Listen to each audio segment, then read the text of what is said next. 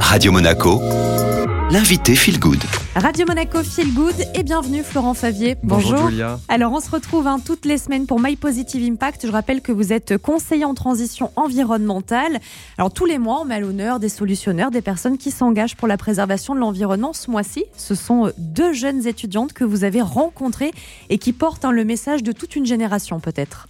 Et oui, Léa Falco et Amélie Deloche sont toutes les deux membres du collectif pour un réveil écologique. Un élan extrêmement positif, extrêmement rassurant euh, de jeunes étudiants de hautes écoles, de grandes écoles, qui veulent dire aux employeurs potentiels, si vous voulez que nous, on vienne dans votre boîte, proposez-nous des jobs qui ont du sens, arrêtez avec les bullshit jobs. Eh bien, on va écouter euh, ces deux jeunes femmes qui ne veulent pas travailler dans des entreprises qui ne sont pas alignées avec leurs convictions et en l'occurrence écologiques. Merci beaucoup Florent. Merci Julia.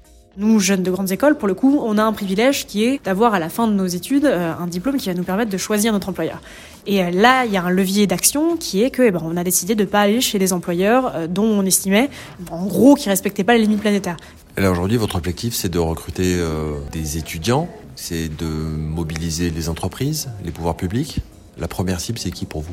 On a évidemment plusieurs cibles. Notre levier d'action, c'est les étudiants, les jeunes actifs, euh, ceux qui vont pouvoir choisir leur boulot. Les cibles elles-mêmes, ça va être trois cibles. Les entreprises au sens très large, c'est-à-dire les gens chez qui on va choisir d'aller ou ne pas travailler.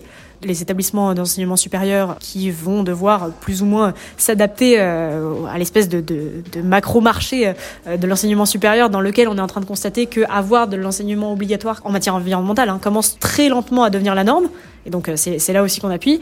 Et les pouvoirs publics parce qu'on est en train de développer une activité de plaidoyer parce qu'on pense que, en tout cas, on constate qu'après deux ans à appuyer sur ces leviers-là euh, des entreprises, bah, il n'y a pas assez de changements qui est entrepris, ou en tout cas, euh, soit pas assez vite, soit pas assez en profondeur. Donc là, on repense pas suffisamment l'activité de la boîte pour que la RSE soit pas simplement un département à l'intérieur de la boîte, mais quelque chose qui contienne vraiment l'activité.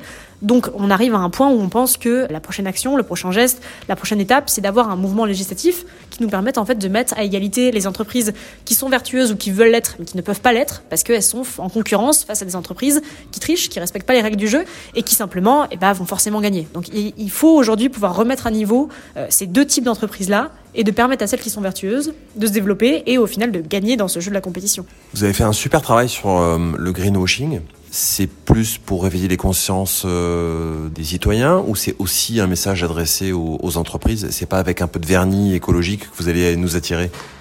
C'est exactement ça. Nous, euh, ce qu'on se dit, c'est que euh, en tant qu'étudiants euh, ou jeunes actifs conscients des enjeux, on ne veut pas travailler dans des entreprises qui, ne prennent pas conscience justement de la mesure de l'urgence. Et, donc mettre en avant, on va dire, et faire du name and shame de ces entreprises, c'est leur dire on n'est pas dupes, on sait très bien ce que vous faites et on sait très bien que derrière ce greenwashing, les ambitions ne sont pas là et surtout les business models ne changent pas. Si vous voulez en apprendre plus hein, sur euh, ce mouvement, rendez-vous sur leur site internet pour un réveil écologiqueorg Je vous mettrai le lien également dans l'article complet disponible sur radio-monaco.com. On enchaîne maintenant en musique.